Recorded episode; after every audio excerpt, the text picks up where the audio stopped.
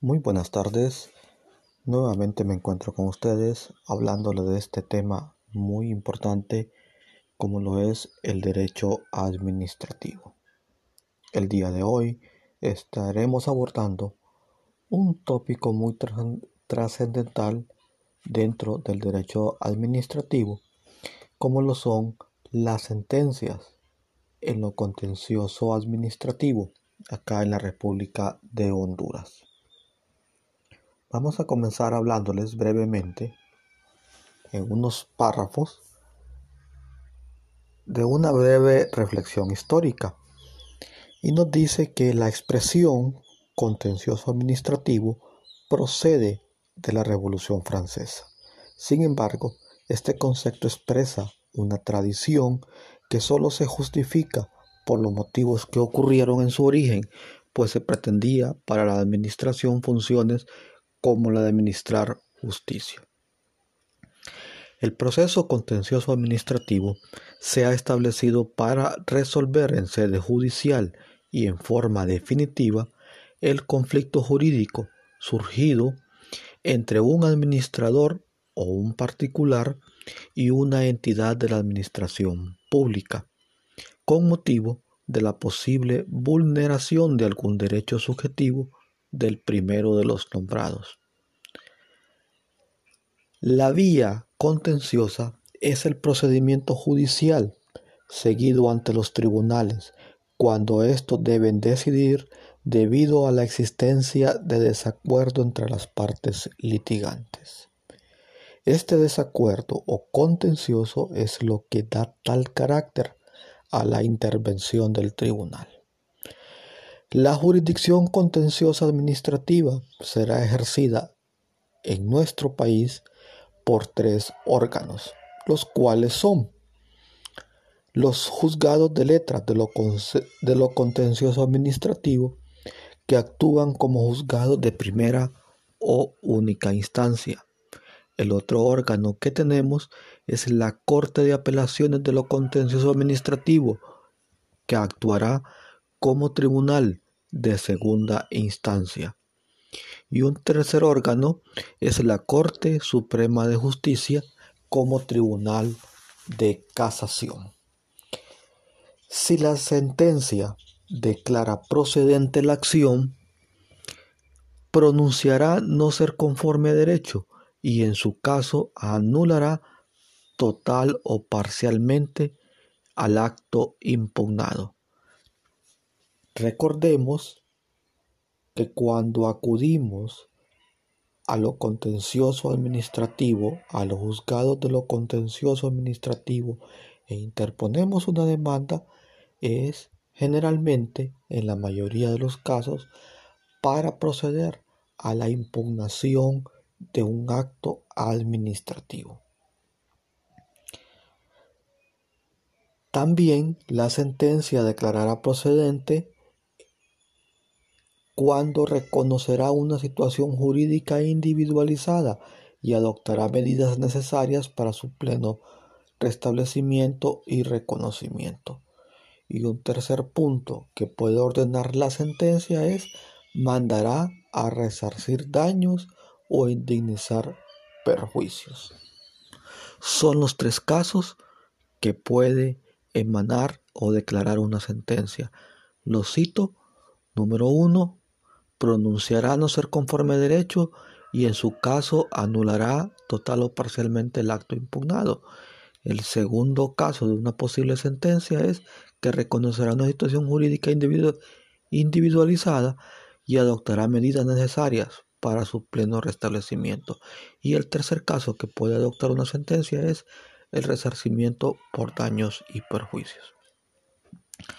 Si transcurridos 12 meses desde la fecha de la recepción de las sentencias, sin que se hubiera ejecutado la misma y ésta contuviera obligación de pagar cantidades líquidas y determinadas, el juzgado a petición de parte ejecutará el fallo procediendo de conformidad a los trámites de la vía de apremio. El contencioso administrativo es el juicio que se sigue en unos sistemas ante la autoridad judicial y en otros ante autoridades administrativas independientes dentro de la esfera del Poder Ejecutivo sobre derechos o cosas que se litigan entre particulares y de la administración pública. El acto administrativo es en sí mismo el objeto del recurso contencioso administrativo y presupuesto de la admisibilidad de la acción contenciosa administrativa. No hay posibilidad de abrir proceso si no es atacando un acto administrativo previo, pero este ataque puede agotar en sí. El juez contencioso administrativo no puede hablar más que en nombre del derecho y por consiguiente no puede pretender en modo alguno sustituir en todas sus atribuciones a los órganos políticos con ocasión de su control. Si tal hiciese, excedería notoriamente sus atribuciones constitucionales y usurparía las atribuciones legítimas de las instancias políticas, aparte de no constituir una garantía, pues la gestión política lo harán mejor siempre los políticos y los administradores que los jueces. Lo que el juez puede y debe hacer es mantener la observancia de la ley y del derecho en la actuación de esas instancias políticas, mismo el contenido de la pretensión o ser simplemente la referencia para pretender del tribunal además de esta anulación, una declaración positiva contraria a la que el acto impugnado contiene directa o indirectamente declaración que en el caso de la estimación del recurso sustituirá el acto anulado con la imposición a la administración de todas las conductas necesarias para que esa declaración sustitutoria despliegue la plenitud de sus efectos prácticos.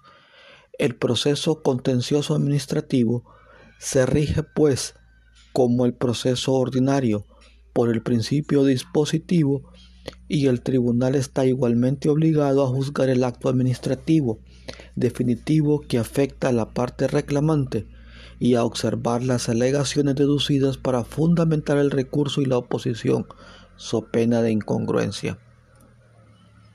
El vicio de incongruencia puede llegar a implicar una violación del derecho fundamental a la tutela judicial efectiva y por lo tanto a abrir la vía de amparo constitucional cuando las resoluciones judiciales alteren de modo decisivo los términos que desarrolla la contienda, sustrayéndose las partes del verdadero debate contradictorio propuesto por ellas con merma de sus posibilidades y el derecho de la defensa.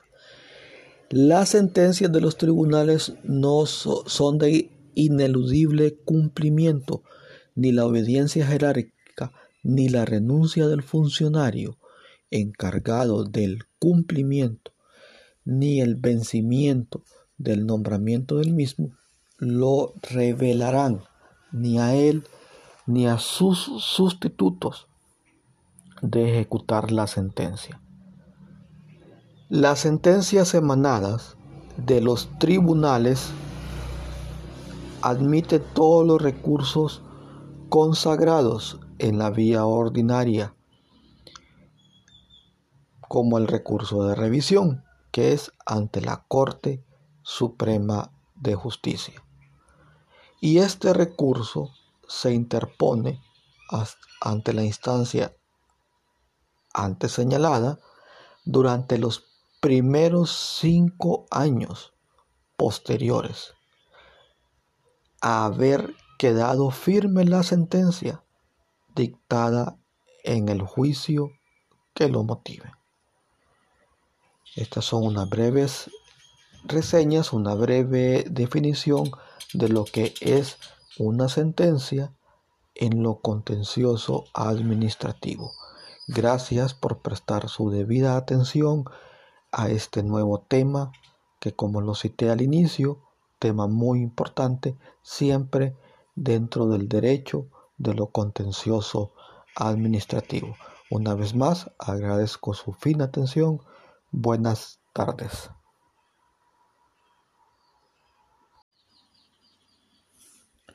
Muy buenas tardes. Nuevamente me encuentro con ustedes hablándole de este tema muy importante como lo es el derecho administrativo.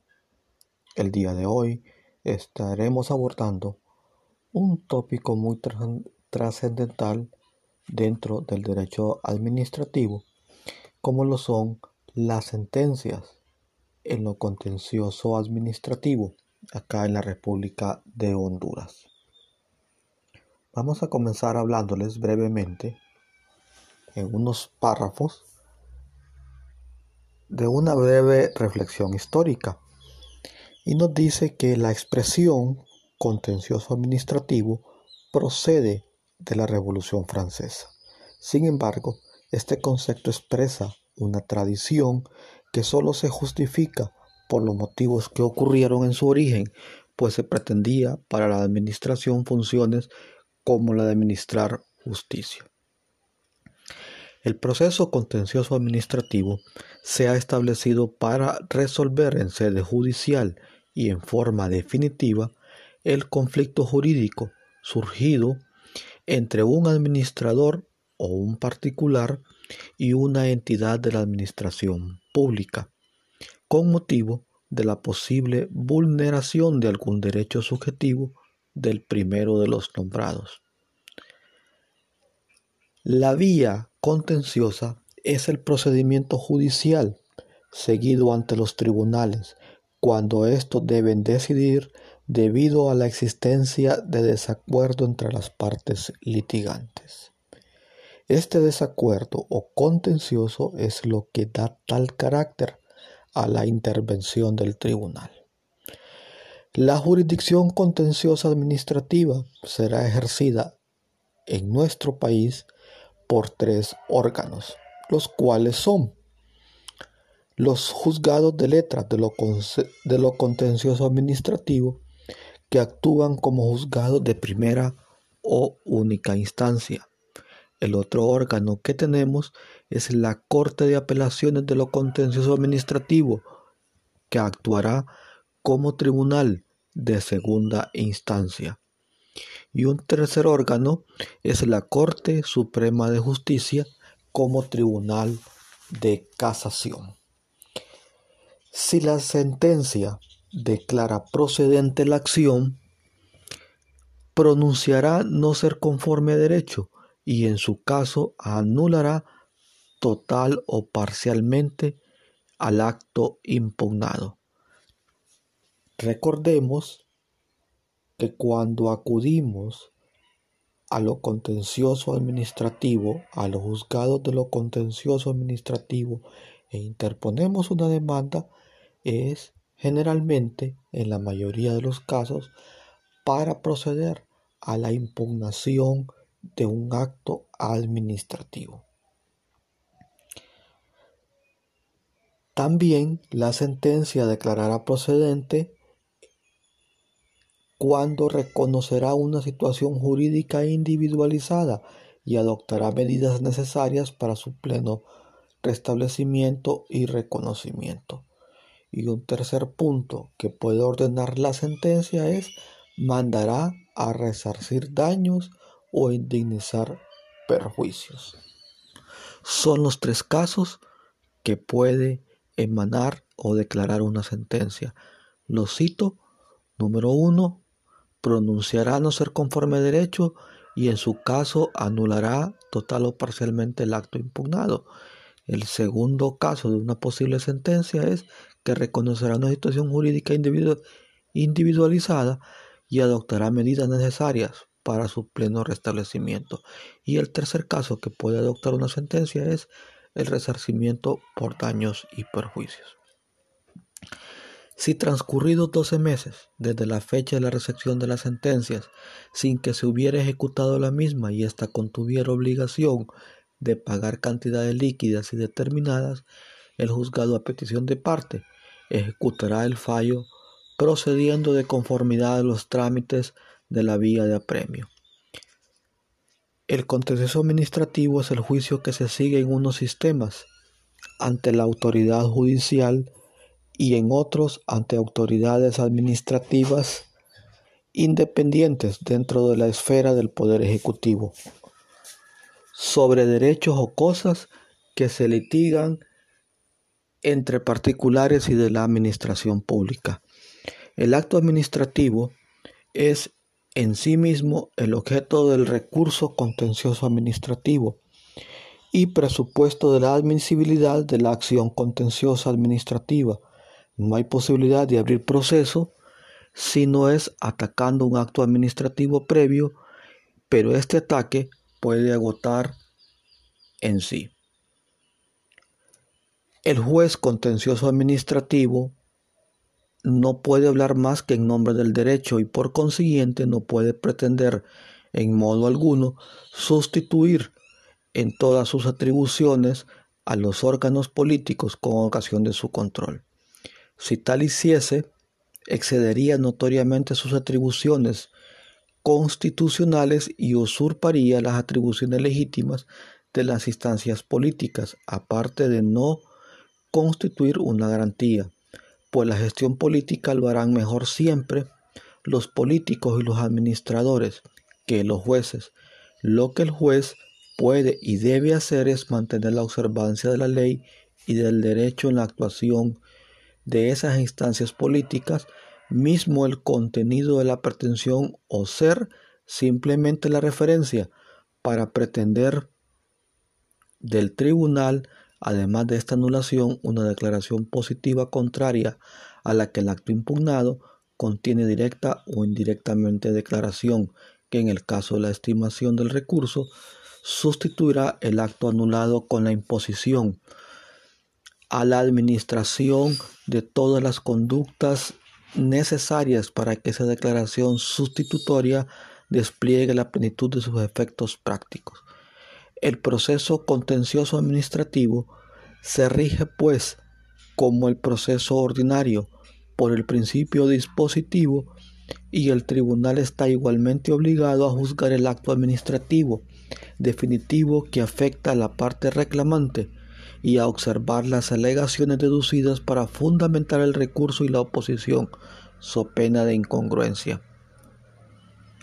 El vicio de incongruencia puede llegar a implicar una violación del derecho fundamental a la tutela judicial efectiva y por lo tanto a abrir la vía de amparo constitucional cuando las resoluciones judiciales alteren de modo decisivo los términos que desarrolla la contienda, sustrayéndose las partes del verdadero debate contradictorio propuesto por ellas, con merma de sus posibilidades y el derecho de la defensa. Las sentencias de los tribunales no son de ineludible cumplimiento, ni la obediencia jerárquica, ni la renuncia del funcionario encargado del cumplimiento ni el vencimiento del nombramiento del mismo lo revelarán ni a él ni a sus sustitutos de ejecutar la sentencia. Las sentencias emanadas de los tribunales admiten todos los recursos consagrados en la vía ordinaria, como el recurso de revisión, que es ante la Corte Suprema de Justicia. Y este recurso se interpone ante la instancia antes señalada durante los primeros cinco años posteriores a haber quedado firme la sentencia dictada en el juicio que lo motive. Estas son unas breves reseñas, una breve definición de lo que es una sentencia en lo contencioso administrativo. Gracias por prestar su debida atención a este nuevo tema que como lo cité al inicio, tema muy importante, siempre dentro del derecho de lo contencioso administrativo.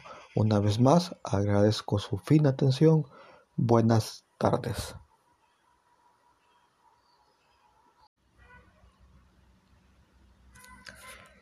Muy buenos días. Una vez más estaremos hablando de temas de derecho. Les saluda Ricardo Ayes y para el día de hoy en el tema específico del derecho procesal civil. ¿Qué abordaremos en esta rama del derecho? Como les acabo de mencionar, del derecho procesal civil. Para el día de hoy estaremos abordando lo que referente al proceso ordinario. Antes de hablar del proceso ordinario, miremos de dónde parte. Esto lo encontramos en el Código Procesal Civil de la República de Honduras y nos dice que los procesos declarativos se dividen en proceso ordinario, proceso abreviado. Citando como fuente al mencionado Código Procesal Civil, nos dice que el proceso ordinario se tramita en dos audiencias, una audiencia preliminar y una audiencia probatoria. El proceso civil ordinario, denominado legalmente proceso ordinario, es el heredero temporal que no conceptualmente del solemnis ordo indiciarus y del juicio de mayor cuantía, porque lo transforma radicalmente, por cuyas normas se, se deciden las cuestiones más complejas del derecho privado. Este se articula con base en el principio de oralidad, aunque no totalmente, sino solo a partir de la demanda y contestación, que son actos procesales escritos, seguidos de dos comparecencias, audiencias o vistas.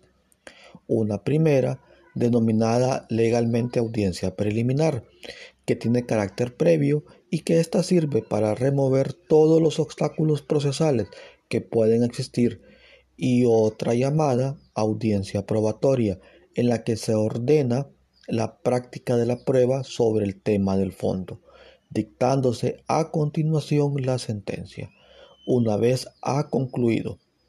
Pero su objeto no queda tan reducido como pudiera pensarse, pues se ventilan en el proceso ordinario todas las demandas relativas a las materias que tienen básicamente naturaleza mercantil. Ya en todos estos casos, tengan la cuantía que tengan y las demandas cuya cuantía supere los 50 mil empiras sean de interés económico incalculable o de imposible cálculo con las reglas establecidas en el Código Procesal Civil.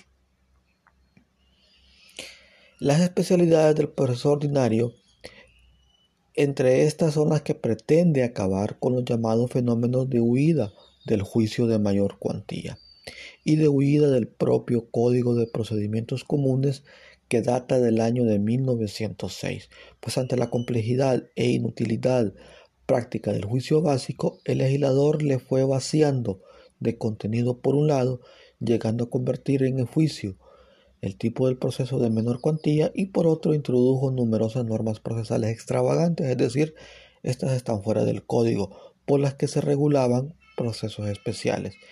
En definitiva, tales como tutelas procesales privilegiadas frente a las ordinarias del mismo, en unos casos por exigencias sociales, arrendamientos, en otros por exigencias colectivos profesionales, con poder de impugnación de acuerdos de sociedades anónimas. Todo ello llevó a una situación caótica e insostenible en la configuración y estructura de un proceso civil moderno. En ese sentido, a través del juicio ordinario, se conocerán y se decidirán por los trámites del proceso ordinario, cualquiera que sea su cuantía, las demandas relativas a las siguientes materias. A tutela de derechos honoríficos de la persona. B. Tutela de los derechos fundamentales. C. Impugnación de acuerdos sociales. D. Competencias desleal. E. Propiedad industrial. F. Propiedad intelectual. G. Publicidad. H. Condiciones generales de contratación y por último, arrendamientos urbanos o rurales de bienes inmuebles, salvo que se trate de la expiración del arrendamiento por las causas establecidas en la ley de inclinato, retracto y responsabilidad civil de jueces, matrimonios y miembros del Ministerio Público, pretensiones colectivas y pretensiones en la reivindicación de la vivienda habitual. Citando como base al mencionado Código Procesal Civil, este nos remite en su articulado 399, que nos dice que en el proceso ordinario se conocerán y se decidirán por los trámites del proceso ordinario, cualquiera que sea su cuantía, como lo acabo de mencionar anteriormente, la demanda relativa a las siguientes materias que lo acabo de mencionar hace un momento.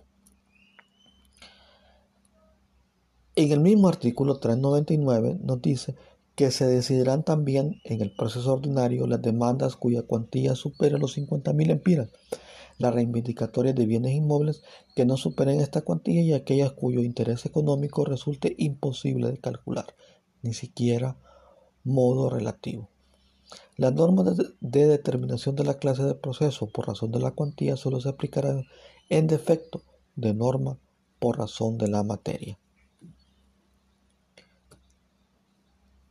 En el título segundo del citado Código Procesal Civil, a partir de este título nos define todo el proceso ordinario, desde la interposición de la demanda hasta la sentencia.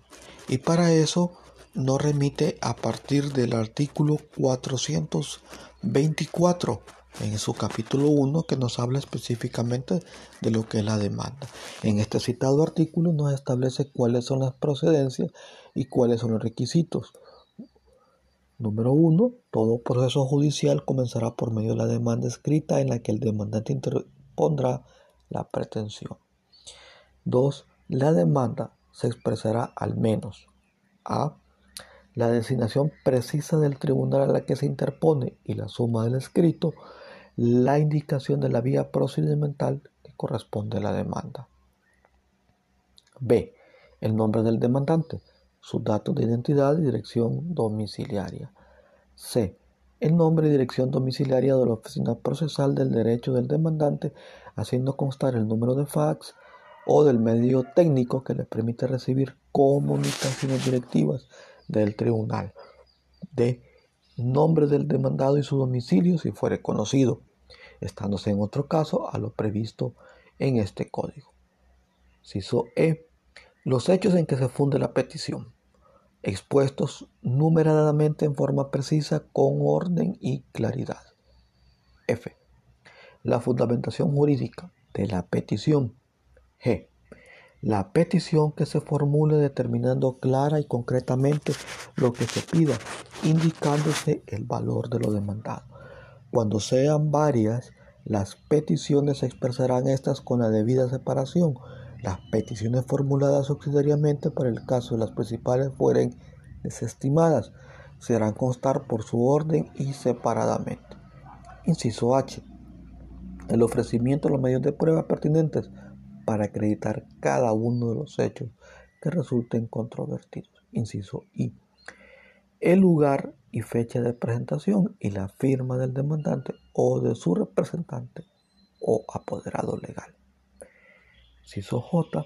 Los anexos que se acompañan a la demanda. Hablando de los anexos, esta nos remite al artículo 425, en la cual nos cita textualmente cada uno de los anexos que deberán acompañarse a la demanda. Una demanda puede ser admitida o puede ser inadmitida. El artículo 426, siempre del citado Código Procesal Civil, nos explica claramente por qué una demanda es inadmisible y nos dice, numeral 1, que solo se inadmitirá la demanda en los casos y por las causas expresamente previstos en este código. 2. El juez declarará inadmisible la demanda cuando carezca de los requisitos legales, no se acompañen a ella los documentos o medios probatorios que la ley y expresamente exija para su admisión. Numeral 3. El juez comunicará al demandante por una sola vez los defectos o omisiones de la demanda que, si son subsanables, proceda a corregirlos o completarla en el plazo que se fija el efecto que no podrá ser superior a 10 días. Y por último, el numeral 4 nos dice que si la demanda contuviere defectos insubsanables o no se hubieran subsanado en el plazo concedido al efecto, se ordenará el archivo del expediente y la devolución de los anexos. Siempre citando al citado código porque una demanda se amplía y dice que en el artículo 430 nos explica específicamente lo que es la ampliación de la demanda. Ya en lo que es al capítulo 2, siempre del libro cuarto, referente al proceso ordinario, nos habla de la contestación de la demanda y lo que es la reconversión. Dice que en su artículo 432, admitida la demanda, se entregará copia a ella y sus anexos a la persona o personas contra quienes se proponga y se le reemplazará para que la contesten dentro de un término de 30 días siguientes. Si los demandados fueren varios y se hieren en diferentes circunscripciones judiciales, el tiempo de emplazamiento se computará por todos, tomando en cuenta el último de los realizados. El emplazamiento podrá hacerse al profesional del derecho que tuviere facultad para ello o cuando se hubiere personado en el juicio. Ya específicamente lo que es la contestación de la demanda no, no refiere al artículo 433, 433 y nos dice que la contestación de la demanda se redactará en la forma y con los requisitos previstos para la demanda. Asimismo, se deberá acompañar a la contestación los anexos exigidos para la demanda. La demanda deberá de contener unos siguientes puntos. Para eso, el contenido y la contestación de la misma no remite al artículo 435. 434, perdón. El 435 nos habla de lo que es la reconversión. ¿Qué es la reconversión? Y nos dice en su numeral 1 que al contestar la demanda el demandado podrá formular la pretensión o pretensiones que crea la competen contra el demandante por medio de la reconversión. Solo se admitirá la reconversión si existe conexión entre sus pretensiones y las que sean objeto de la demanda principal.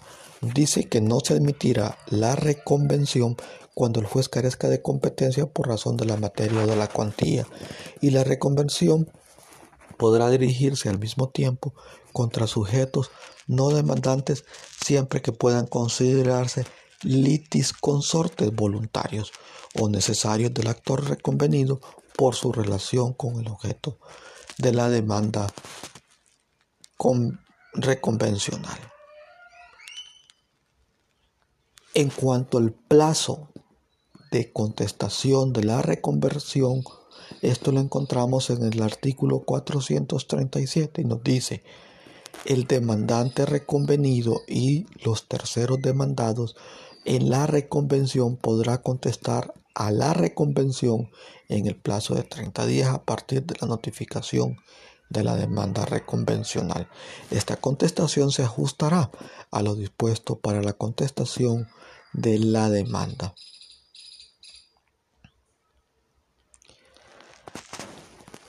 Siguiendo con el mismo tema en su capítulo 3 del citado libro cuarto del proceso ordinario nos habla del capítulo 3 específicamente lo que es la rebeldía y en su artículo 440 nos habla de la declaración de rebeldía. Si transcurrido el plazo para contestar la demanda del demandado a quien se lo hubiera notificado válidamente, no se persona en el procedimiento, se declarará rebelde. También será declarado rebelde el litigante que, notificado de la renuncia o falta de aceptación de su apoderado, no comparece debidamente representado dentro de un plazo de cinco días. La falta de personamiento del demandado en el plazo otorgado al efecto no impedirá la continuación del procedimiento sin que pueda entenderse su ausencia como allanamiento o reconocimiento de hechos, salvo que la ley dispusiere de otra cosa. En su capítulo 4 de la audiencia preliminar nos habla en su artículo 444 de la convocatoria. ¿Cuánto es el plazo de la convocatoria y la audiencia preliminar? Y nos dice que contestar la demanda y en su caso la reconversión de declaración la rebeldía, el juez convocará a las partes de la audiencia preliminar señalando día, fecha y hora, que se hará de celebrar en un plazo no mayor de 20 días contados desde la convocatoria judicial. ¿Quiénes comparecen a la audiencia? La comparecencia de las partes nos remite el artículo 445 y nos dice que las partes deberán comparecer a la audiencia preliminar personalmente, salvo motivo fundado a juicio del tribunal que justificare la comparecencia por medio de un representante, pero en este caso deberá tener poder suficiente para conciliar, renunciar, allanarse o transigir. En otro caso se les tendrá como no apersonados o por no comparecidos. ¿Qué sucede cuando hay incomparecencia de las partes? El artículo 446 nos habla tácitamente de la incomparecencia de las partes y nos dice que cuando la audiencia preliminar dejaren de concurrir ambas partes o sus respectivos apoderados, el juez pondrá fin al proceso sin más trámites. Lo mismo hará el juez cuando no asista el demandante o en su defecto el apoderado y el demandado no muestra interés legítimo en la prosecución del proceso. Cuando dejara de comparecer el demandado o el profesional de derecho que le defienda o en su caso le represente, o cuando ante la inasistencia del demandante aquel mostrare interés legítimo en la prosecución del proceso, el juez ordenará la continuación del mismo, siguiéndose la tramitación en lo que resulte procedente. ¿Qué debe de contener esta audiencia preliminar? Bueno, de, servirá por este orden para intentar la conciliación de las partes. Ese es el objetivo primordial de la audiencia preliminar, la conciliación. Y esto nos dice en el artículo 447 que nos habla de la conciliación de las partes. Dice que en su artículo 450 nos habla que cuando el defecto procesal examinado y apreciado por el juez resulte del todo insubsanable, ordenará el sobrecimiento y archivo de las actuaciones. Si el defecto fuere subsanable, se concederá a la parte un plazo superior a 10 días para que lo subsane. Transcurrido sin haberlo hecho este plazo, se ordenará el sobrecimiento y archivo de las pretensiones. ¿Cuáles son los defectos de capacidad de representación o postulación? El artículo 451 nos dice que si los defectos denunciados y examinados refieren a la capacidad de representación o postulación y que estos fueran subsanables, el juez otorgará un plazo de 10 días para proceder a su debida corrección. Hasta aquí hemos tenido lo que es el proceso ordinario, lo que es la presentación de la demanda, la contestación de la demanda, hablando de los plazos y requisitos en la misma y nos vamos a la audiencia preliminar que como objetivo la acabo de citar es la conciliación.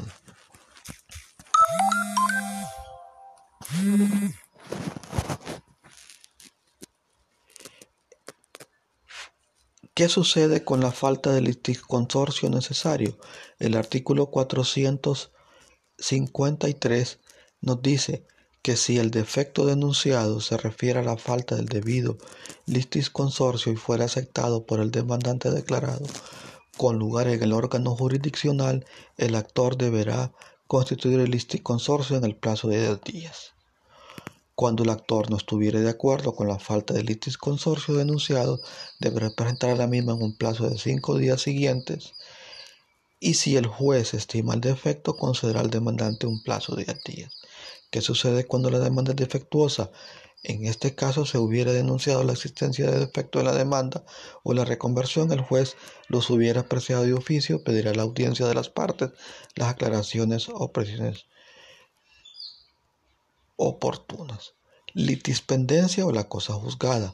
En el proceso ordinario, en su artículo 455, nos dice que cuando se hubiere denunciado la litispendencia o la cosa juzgada en este defecto fuera apreciado por un juez, se pondrá fin al proceso en el acto de archivo de las actuaciones. No obstante, si el caso entrañara especial dificultad, el juez podrá resolver la cuestión en los cinco días posteriores a la audiencia, que procederá para cumplir las restantes finalidades.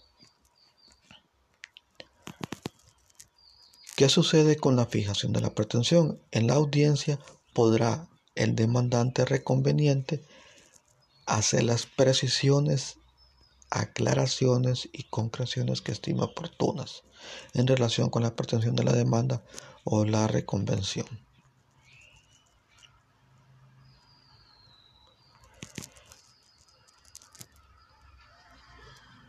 En su artículo 464 nos habla de la finalización del proceso sin la audiencia probatoria.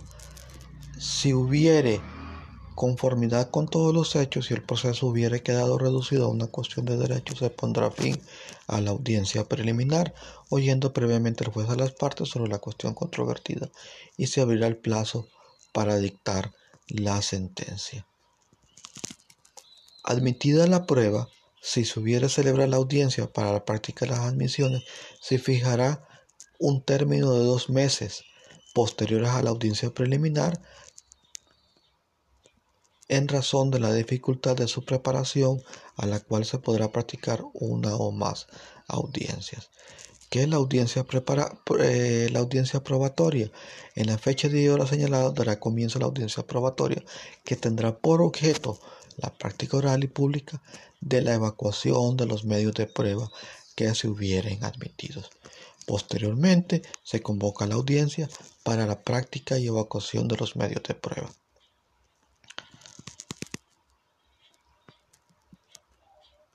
Posteriormente a la evacuación de las medidas de prueba, siguen los alegatos finales y lo que es la sentencia. Los alegatos finales concluyen la práctica de la prueba. Antes de poner fin a la audiencia probatoria, aquí se interponen los alegatos finales y cada una de las partes tienen un tiempo de 30 minutos, dependiendo de la complejidad del mismo, el juez podrá ampliarlo por otro término superior de otros 30 minutos y posteriormente concluidos los alegatos finales, el juez convocará la audiencia para, para dictar la sentencia. Esto en un plazo, si son admisibles todos los documentos y las presunciones judiciales, el juez o, el juez o tribunal puede presumir de la existencia de un hecho a partir de los indicios que se han logrado probar durante la audiencia. El juez a su vez valorará todos los medios de prueba. Para esto nos remite el artículo 479. Y ya, una vez valorados todas las pruebas, el juez dictará sentencia que habrá de resolver todas las cuestiones planteadas en el proceso. Deberá dictarse la misma en un plazo de 10 días siguientes a la finalización de la audiencia probatoria y se notificará a las partes a la mayor brevedad sin que el plazo exceda los tres días. Esto no se refiere al artículo 480. Cuando se pretenda la condena, el pago de prestaciones o intereses que se devenguen periódicamente, la sentencia podrá incluir pronunciamiento obligando al pago que se deben con posterioridad al momento que se dicte, siempre que así lo solicite el actor en la demanda. Espero de una manera sucinta les haya quedado un poco más claro de la, del proceso ordinario, desde la interposición de la demanda hasta la sentencia. Y cuáles son la contestación de la demanda en los plazos en la misma que debe de contener la demanda, que es la reconvención y a su vez la audiencia preliminar que tiene como fin la conciliación y a su vez el juez convocará la audiencia para la evacuación de medios probatorios y finalizada eh, la presentación de los medios probatorios, el juez dará un plazo de 30 minutos a cada parte para que interpongan sus alegatos finales y Posteriormente viene la sentencia, que será dictada a partir de 10 días, terminadas las alegatos finales y notificada en un término no mayor de 3 días. De una manera breve y sucinta, les he explicado el proceso ordinario. Gracias por su atención. Que tengan buen día. Muy buenos días. Nuevamente abordando temas muy importantes relacionados con el derecho. El día de hoy específicamente hablaremos en materia del derecho procesal civil. Aquí abordaremos un tópico muy importante que es el proceso ordinario. Antes de hablar del proceso ordinario, miremos de dónde parte. Y nos dice que los procesos declarativos se dividen en proceso ordinario y proceso abreviado. Muy bien. ¿Qué es el proceso ordinario? Este se tramita en dos audiencias, una audiencia preliminar y una audiencia probatoria. El proceso civil ordinario es para aquellos montos cuya cuantía supere los 50.000 empiras sean de mayor interés. Las especialidades del proceso ordinario, según el Código Procesal Civil, pretenden acabar con los llamados fenómenos de huida de los procesos de mayor cuantía.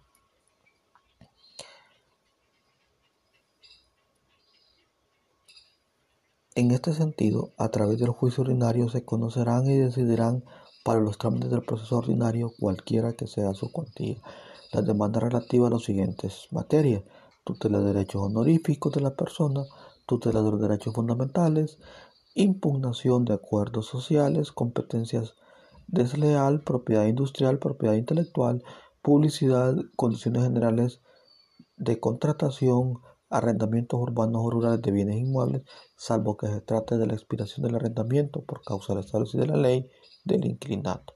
Retracto, responsabilidad de jueces, magistrados y miembros del Ministerio Público, las protecciones colectivas y las protecciones fundadas en la reivindicación de la vivienda habitual.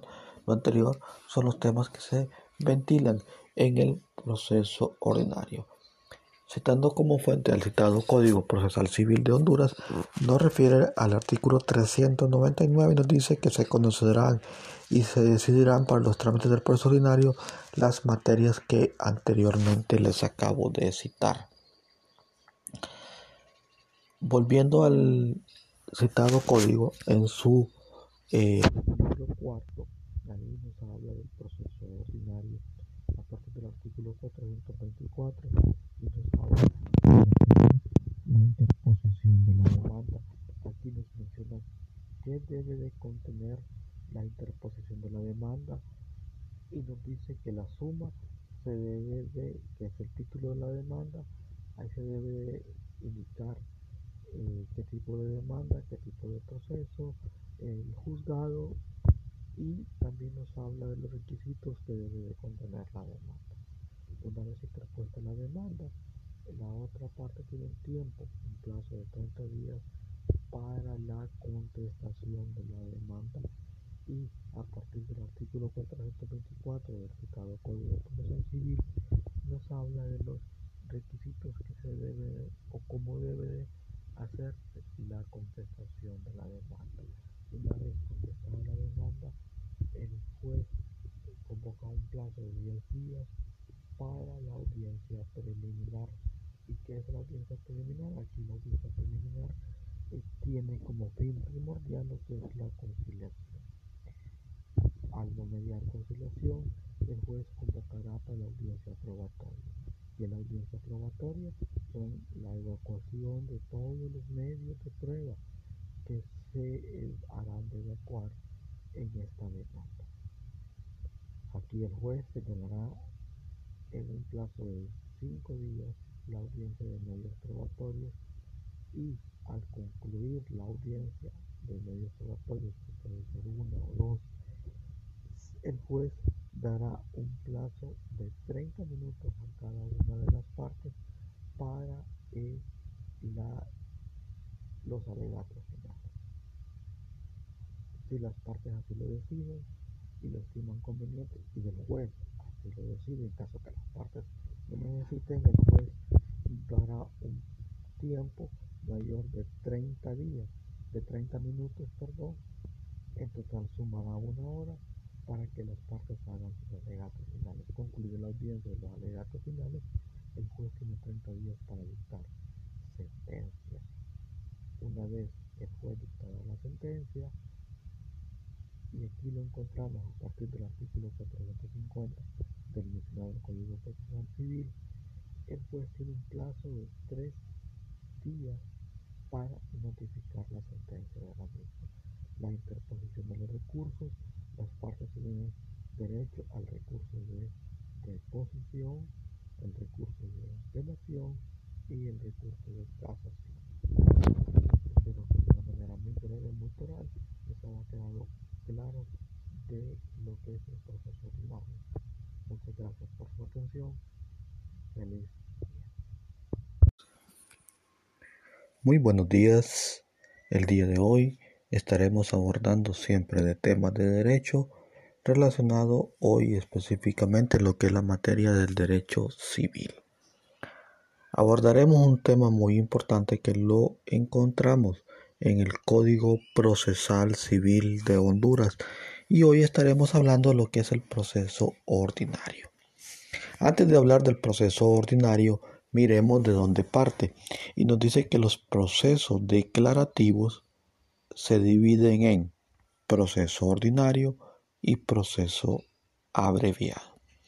Muy bien, el proceso ordinario. Este se tramita en dos audiencias, una audiencia preliminar y una audiencia probatoria. Antes de hablar de estas audiencias, miremos a ver y nos cita el artículo 399, siempre del Código Procesal Civil, nos cita las materias de las cuales se deben de ventilar en el proceso ordinario y nos dice que nos habla de tutela de derechos honoríficos de la persona, tutela de los derechos fundamentales, impugnación de acuerdos sociales, competencia desleal, propiedad industrial, propiedad intelectual, publicidad, condiciones generales de contratación, arrendamientos urbanos o rurales de bienes inmuebles, salvo que se trate de la expiración del arrendamiento por las causas establecidas en la ley de inquilinato. El retracto la responsabilidad civil de jueces, magistrados y miembros del Ministerio Público, las pretensiones colectivas, las pretensiones fundadas en la reivindicación de la vivienda habitual. Todo esto son las materias de que trata el proceso ordinario, citando como fuente el código al artículo 399 del ya mencionado Código Procesal Civil de Honduras. Siempre recordemos que la cuantía tramitada bajo el proceso ordinario son aquellas cuantías que superen los 50 mil lempiras. Muy bien, ahora sí entremos en materia del proceso ordinario en cuanto a la demanda y los plazos y los tiempos de interposición de la misma. Todo proceso en materia civil comienza con la interposición de una demanda citando como fuente el artículo 424 del citado Código Civil, Procesal Civil de Honduras, aquí nos habla de los requisitos que debe de contener una demanda. Nos habla desde la suba, nombres, identidad y domicilio del demandante y así susanamente nos habla Sucesivamente nos habla de todos los requisitos que debe de contener la misma. Obviamente la demanda debe de contener la pretensión y debe de estar fundamentada. Una vez interpuesta la demanda, hay un plazo de 30 días y que la misma es admitida. Una vez interpuesta la demanda, es admitida y que la misma cumpla con todos los requisitos y formalidades que haya subsanación, que, y entonces aquí el juez tiene un plazo de 30 días para que se conteste la misma. Una vez contestada la demanda, el juez dentro de un plazo de 10 días convoca a la audiencia preliminar. El objetivo de la audiencia preliminar es la conciliación. Si en esta audiencia no hay conciliación, el juez convoca a una audiencia probatoria. ¿Qué es esto de la audiencia probatoria? En esta audiencia se evacuarán todos los medios de prueba propuestos. Y ese es el objetivo de la audiencia probatoria, la evacuación de los medios de prueba. Para la evacuación de los medios de prueba, al final de la audiencia pueden celebrarse una o dos audiencias. Al final de la audiencia de evacuación de medios probatorios, en la misma audiencia se dan los alegatos finales. El juez dará un tiempo de 30 minutos a cada una de las partes para que interpongan sus alegatos finales. Estos 30 minutos, si las partes lo estimen conveniente, solicitan al juez un tiempo y el juez concederá, si lo estima conveniente, un tiempo no máximo de 30 minutos. En total, cada una de las partes tendrá un tiempo de 30 minutos prorrogable por otros 30, máximo una hora para que hagan la interposición de sus alegatos finales. Una vez concluida la audiencia de probatoria y la interposición de los alegatos finales, bueno, el juez convocará a una sentencia. Dentro de un plazo de 30 días, perdón, de 10 días, concluida la audiencia de alegato. Cito 10 días para la sentencia. Una vez que el juez convoca la audiencia y se dicta la sentencia, el juez tiene máximo tres días para la notificación de la sentencia a las partes. Citando como fuente al ya mencionado Código Procesal Civil, en su artículo 798 nos habla de la eficacia de la sentencia y nos dice que las sentencias dictadas en los procesos ejecutivos no, no producirán efecto de cosa juzgada, quedando las partes, salvo su derecho, para promover el proceso ordinario que corresponde sobre la misma cuestión. Esto, este proceso solo podrá promoverse cuando haya quedado ejecutada la sentencia pronunciada en el proceso ejecutivo. Para conocer en el proceso ordinario posterior cualquier sea la naturaleza de la demanda que se interponga, será competencia del mismo tribunal que hubiere conocido en la primera instancia del proceso ejecutivo. El derecho a promover el juicio ordinario posterior de lo resuelto en el proceso ejecutivo caducirá en los seis meses de la ejecutada la sentencia pronunciada en este. Recordemos que una vez que la sentencia sea notificada y sentencia queda firme, las partes también tienen la interposición de recursos, recursos de apelación, recursos de eh, reposición y por último el recurso de casación que se interpone ante la Corte Suprema de Justicia. De una manera muy breve, muy sucinta, espero que les haya quedado al claro la explicación del proceso ordinario en materia de civil, específicamente lo que es el Código Procesal Civil de la República de Honduras.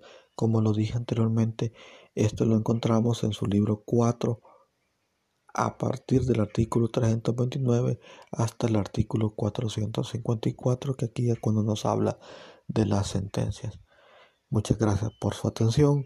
Que tengan un feliz día. Muy buenas tardes. Nuevamente hablando de temas de derecho. Una vez más estaremos hablando específicamente del proceso abreviado.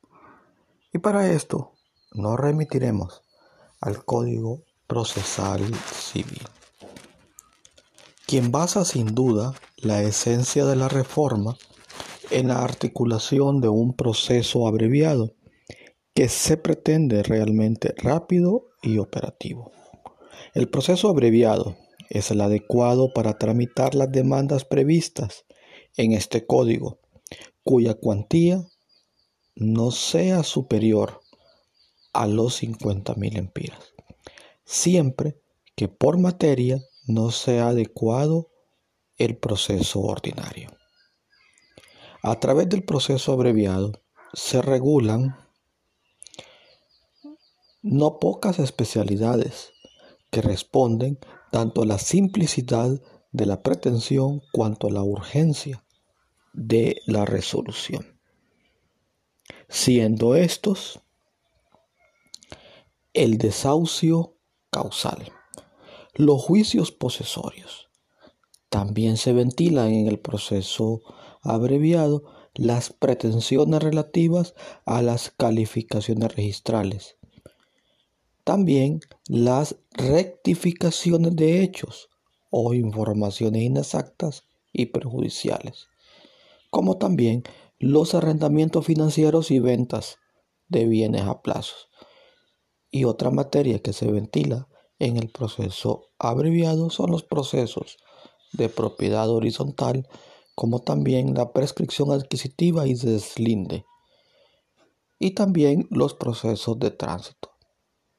Todas estas pretensiones relativas a la impugnación de depósitos a que se refiere la ley de inclinato se tramitan también por proceso abreviado, como las especialidades que esta norma contemple. ¿Cuál es el ámbito de aplicación del proceso abreviado? Se decidirá los trámites del proceso abreviado, cualquiera que sea su cuantía, a las demandas que puedan ocurrir entre comuneros conforme al Código Civil, pago por consignación, derechos de servidumbre y las relativas a las materias siguientes. Literal A. Expiración del arrendamiento e impugnación de depósitos por las causas establecidas en la ley de inquilinato. Literal B. Pretensiones posesorias. Literal C. La calificación registral literal D. Rectificación de hechos o informaciones inexactas y perjudiciales. Literal E. Arrendamientos financieros y ventas de muebles a plazo. Literal F. La propiedad horizontal y la prescripción adquisitiva, deslinde y amojonamiento.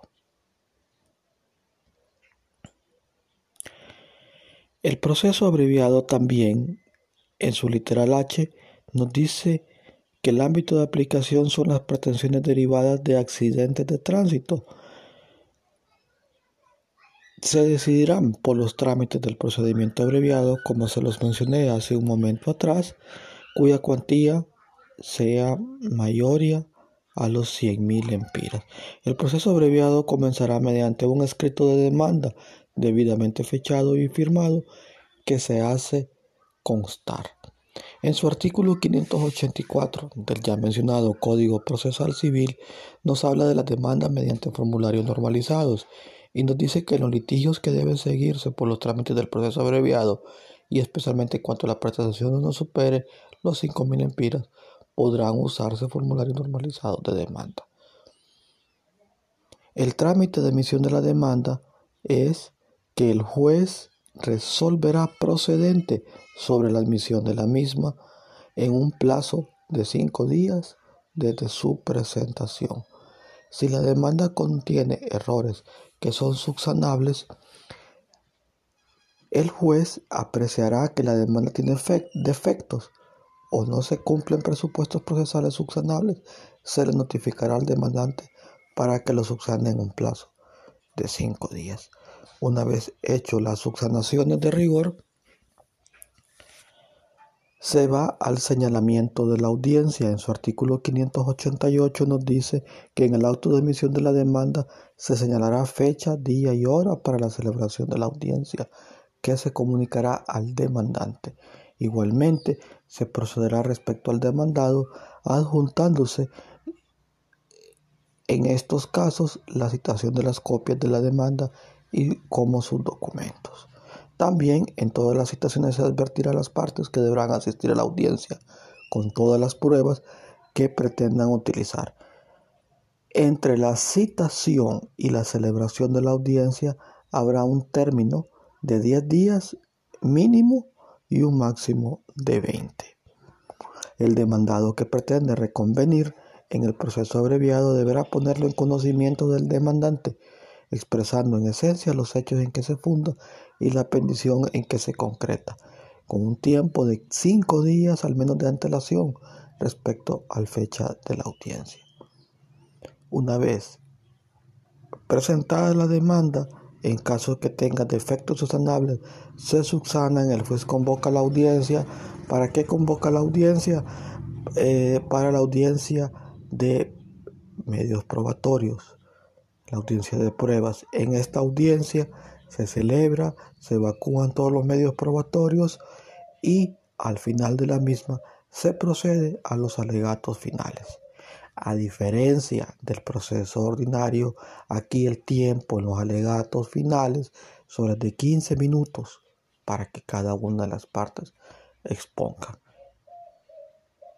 Si los 15 minutos no son suficientes, las partes solicitan al juez otro tiempo, quien si estime conveniente, si es procedente, les extenderá otro tiempo igual de 15 minutos a cada parte. a cada parte. Una vez evacuado los alegatos finales, el juez en un término de 10 días convoca la audiencia para la lectura de la sentencia. Y una vez efectuada la sentencia, el juez tiene un plazo de tres días para notificar a las partes. Como en todo proceso, aquí las partes tienen derecho a otras instancias.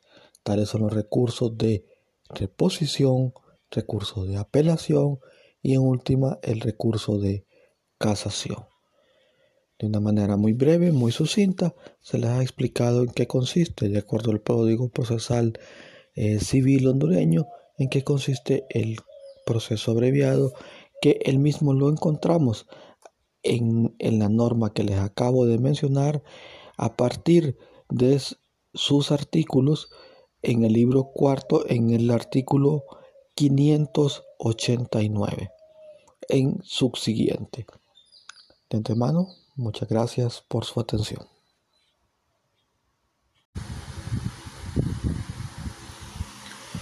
Muy buenas tardes, nuevamente en este foro de derecho, hoy como tema fundamental en derecho civil estaremos tocando algunos conceptos que nos ayudarán a entender cómo es nuestro desenvolvimiento, sobre todo a la hora de que estemos litigando en un juicio.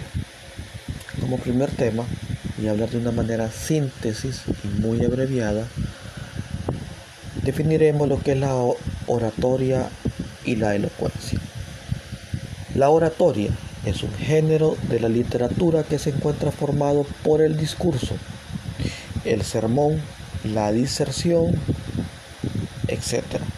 La oratoria es el arte de hablar en público con elocuencia y la finalidad es persuadir o conmover al auditorio. Esta capacidad es de gran utilidad para los abogados, ya que como negociadores deben valerse de su capacidad de persuasión para inclinar la balanza hacia sus pretensiones. Como segundo tópico, el orador. Se denomina en nuestro idioma orador a aquella persona que habla en público, ya sea porque se dedica a hacerlo dando charlas, disertaciones y discursos inherentes a una materia que domina, o bien puede tratarse de un individuo que asume el rol de orador ante una circunstancia particular que lo lleva a pronunciar un buen discurso. Como abogados, en este caso, en la aplicabilidad cuando estemos en un juicio oral y público, debemos de ser buen oradores. Tercer tema tenemos el auditorio. El elemento receptor del discurso del orador, y en esto se dirige a los abogados, es del auditorio, vale decir, el conjunto de aquellos a quien quiere persuadir o convencer el orador a través de su argumentación. Otro tema muy importante es la expresión oral y el lenguaje corporal. ¿Qué es la expresión oral o el lenguaje corporal? Es una de las formas básicas para la comunicación no verbal. A veces los gestos o movimientos de las manos o los brazos pueden ser una guía de sus pensamientos o emociones subconscientes. Las palabras se usan para establecer y mantener relaciones personales, mientras que las señales no verbales se utilizan para comunicar información acerca de los sucesos externos. Es para expresarse de una manera creativa, se refiere a la expresión con las manos que realizan las personas. El movimiento corporal se puede explicar como un modo de expresión universal, el cual es el resultado de la acción de nuestro pensamiento creativo utilizando nuestro cuerpo como medio de comunicación. El movimiento corporal propicia una buena salud y una alta autoestima. Otro tema es las habilidades para la oratoria. La oratoria es el arte del habla y la persuasión. Es tan valiosa hoy como lo era cuando los antiguos griegos empezaron a escribir sobre ella.